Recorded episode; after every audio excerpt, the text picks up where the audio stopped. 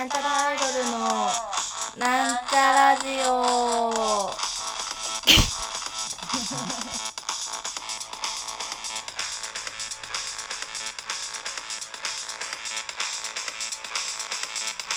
はい、始まりました。なんちゃらアイドルのなんちゃラジオを自己紹介します。なんちゃらアイドル、ミサイマミです。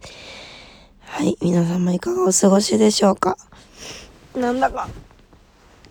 夏がさ、今年短い、短い、なんかあんま夏っぽくないな、みたいな。いや、暑い日は全然あったんですけど、あれなんか暑い日1ヶ月もあったかな、みたいな。夏でしたね、今年は。まあ、なんか、今、雨降ってて、1週間ぐらい、20、20度前半ぐらいみたいな、ちょっと涼しいのが続くみたいなんですけど、来週の木曜日、まあこれ聞いてる時がその何曜日か知らんけど、まあ、どっかしらの金曜日に聞いてると思うんですが、まあ木曜日あたりに29度まで上がってみたいな予報だったんですよね。風邪ひいちゃうよ。これはあくびをしています。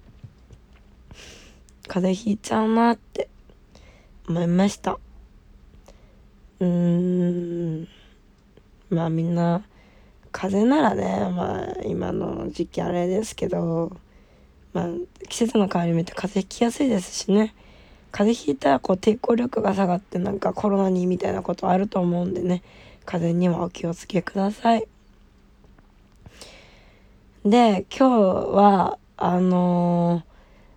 まだね残存に口紅を読み終わってないんですけどその後に買った桜庭和樹さんの「赤ピンク」っていう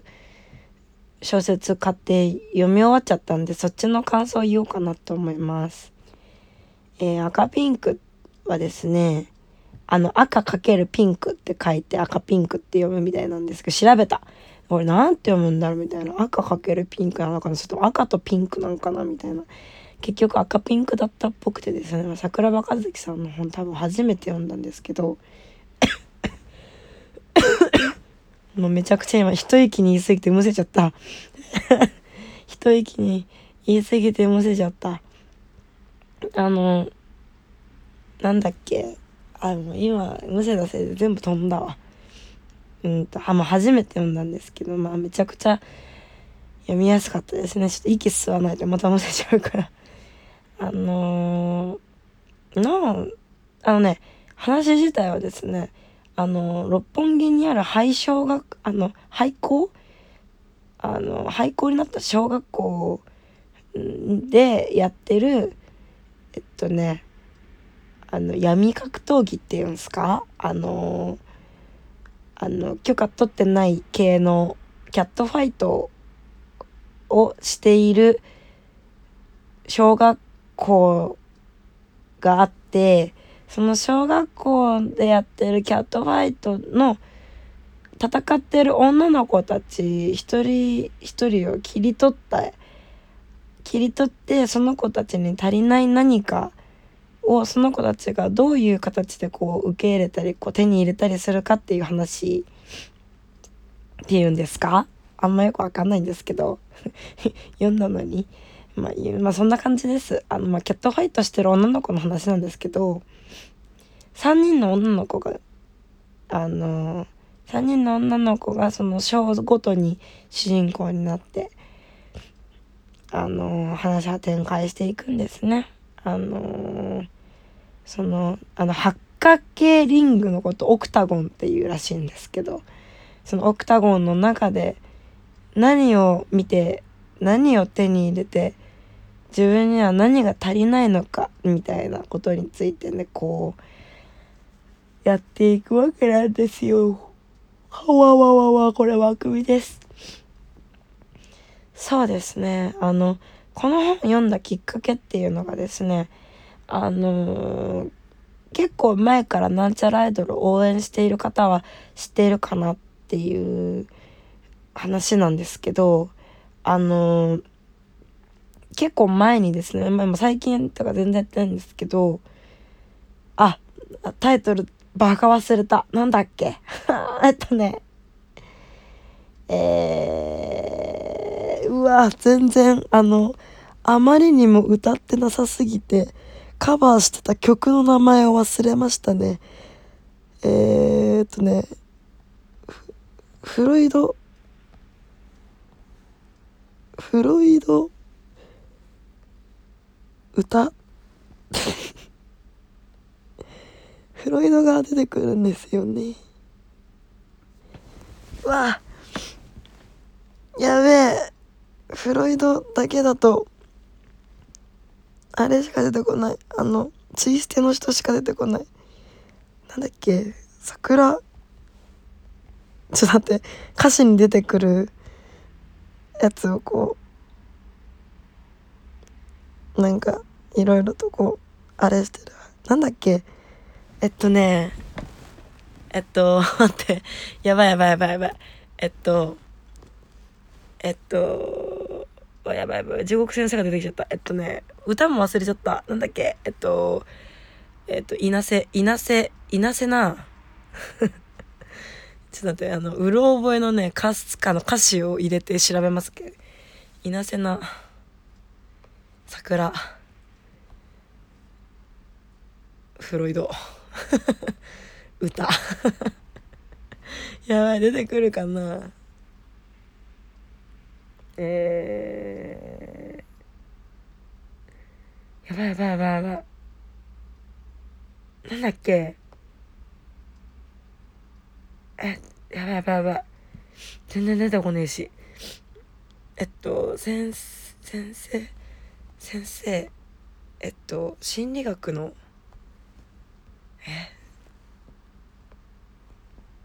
え？やばいやばいやばい。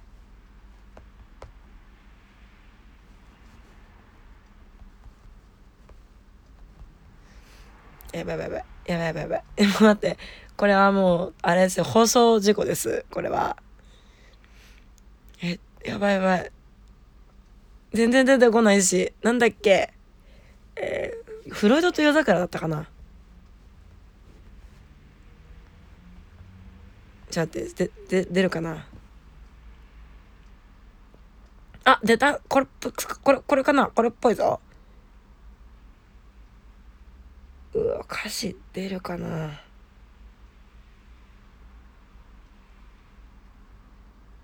フロイドと夜桜っぽいな。あ、フロイドと夜桜です。すごい、すごいあの、いっぱい出てたのに全然出てこねえんだもん。まあ、フロイドと夜桜っていう歌をあの、カバーしてたんです、昔なってたアイドルは。で、その、えっと、感想っていうんですか？その、歌と歌の間にめちゃくちゃ感想があるんで、そこで、あのあの、あの、詩を、ポエトリーリーディングっていうんですか？詩を、詩を作って挟んだりとかしてたんですけど、あの、なんかまそれの関係で、その、まあカンペじゃないですけど、その本を持って、そこにこう、ね、あの、その詩のカンペとか入れて挟んでたりしてたんですよ。まあ、この話をなぜしたかっていうと、その赤ピンクの小説に青春が歌詞を挟んでたんですね。っていう記憶しかなかったんですけど、その赤ピンクに関しては。で、なんか青春に、この間、あの、赤ピンク、ムキムキの M1 が出てくるよって言われたんですよね。うん、だからまあ、それ、だからおすすめだよみたいな話されたんですけど、まあ、別に私はムキムキが好きなだけだって、ムキムキの M は別に好きじゃないん だけどなって思いながら、あ、そうなんだって、ムキムキ出るんだっつって。で、まあ、ムキムキ出るんだなってことで読んだんですよ、赤ピンクって話をしたかっただけなのに、もうフロイドと予想からね、めちゃくちゃ時間かかりましたね。まあ、そういう話なんですけど。あのー、うんとね、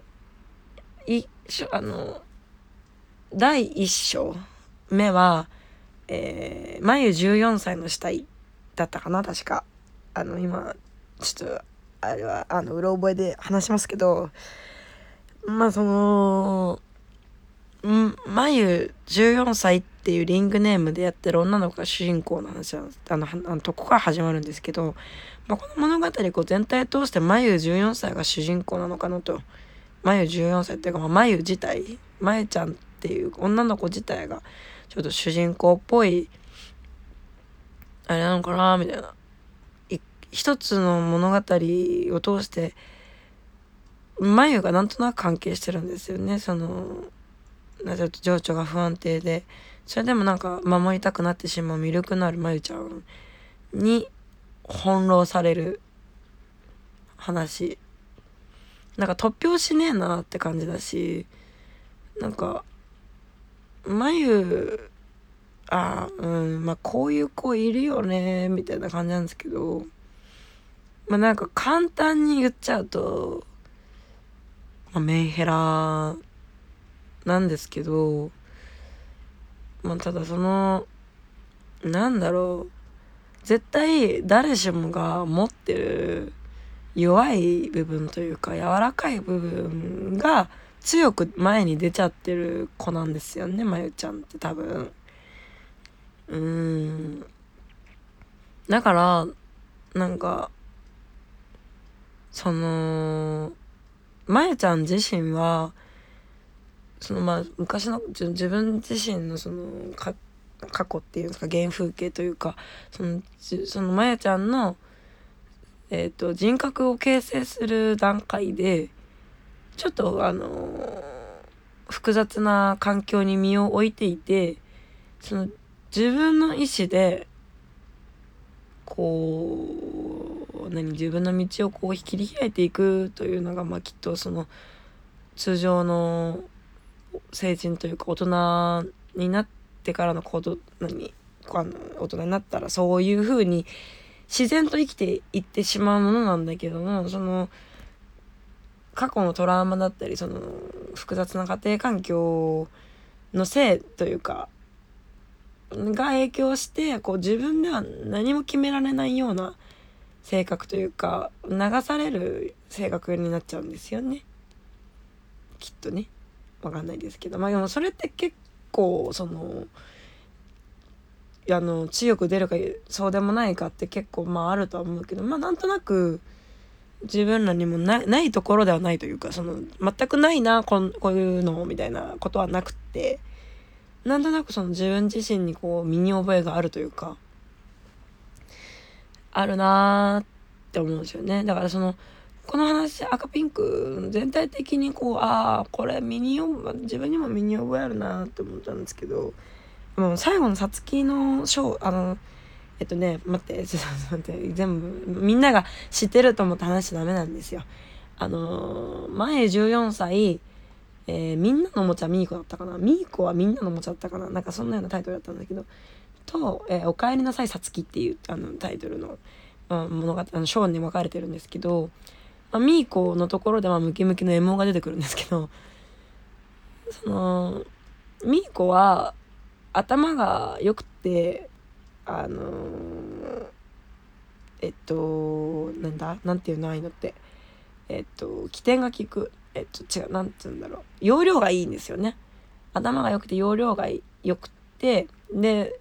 女王様をやっていてでも新生女王様からしたらなんかこうお遊びだみたいな感じの評価を受けてしまうけど、まあ、お客様の求めているところをこうきちんと理解してそれに沿ったことができるっていう、まあ、感じなんですよ。だからそのそのやり方というか性格もそのリングの中ではこう映えるというかそのどうやったらそのお客さんゴーってなるかみたいなのを考えてできるけどそれってっていいの？みたいな。これが正解なのか？みたいな。自分ではせこれが正解だと思ってやってるけど、でも、これが正解だけど、その周りはもっと自分を出しなよみたいな言ってくるみたいな。え、これが私なんだけどと思いつつ、あれ、これって本当に私なのかな？みたいな葛藤の中で、あのー、その自分の愛とは何か？みたいなにこうねこう揺らぎながら進んでいくっていう話なんですけど、まあ、最後にはみたいな話ですね。でお帰りなさいさつきはあのインターハイうんベスト4まで行って大学もスポーツ入試までであスポーツ入試で入学できるってところまで行ったけどとある事情で全てを台無しにしてあのあのオクタゴンで戦っているさつきという一人の女性についてあの話が展開していくっていうショーになるんですけどさつきはねあのその前14歳の死体のその序盤から出てくるキャラクターでですねあの白いラン白ランにさらしを巻いて、えー、プラチナブロンド何だったかな。あのまあその灰色っぽい灰あの銀髪のにリーゼントっぽく固めた背の高い華奢な女性みたいな感じで出てくるんですけど女が苦手っていうせあの感じで紹介されてまあそれは一貫してあの女が苦手な風に描かれるんですよね。その目の前で着替えたら怒るとかっていう。それは何でなのか何でそのインターハイベスト4まで行っても家族関係もそんなに別に悪くなくてあの優しいお母さんに厳格な父みたいなあの愛情をきちんともらって育ってきたのになぜこうインターハイベスト4まで行って順風満帆に見えてスポーツ入試でスポーツ推薦で大学も行けそうなところでなぜ全てを捨ててしまったのかなぜ女性に対してこんなにも険悪な態度をとってしまうのかっていうのが描かれるんですけどこのねさつきのねあのー、ショーに出てくる千夏っていうキャラクターがキーパーソンになってくるんですけどあのナイフで切ったようなスッとした目元にみたいな。ねそのこれねネネタネタまあネタバレにならないと思うんですけどその千夏を初めてさつきが見た時にまあ周りからしたらなんかすげえ不機嫌になったなみたいな感じで見られるんですけどさつきの視点さつき視点のとこになるとですねあの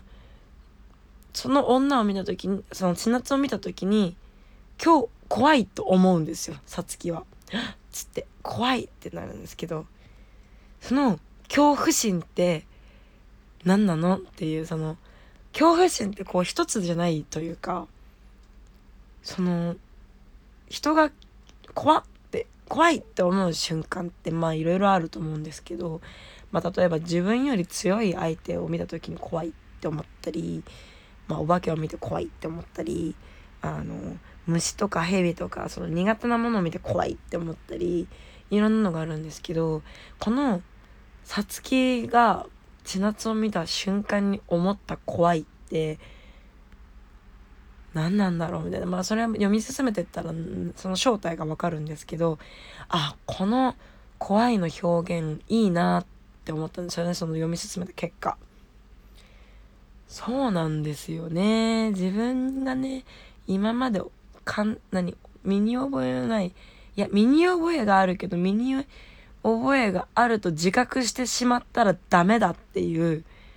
感情に対しての恐怖心がね、こう、最初から出ててめちゃくちゃ、さつきのショーが私一番好きだったなって思うんですよね。え、えー、赤、赤ピンクっていうね、そのキャットファイトっていうんですかね、がね、うん、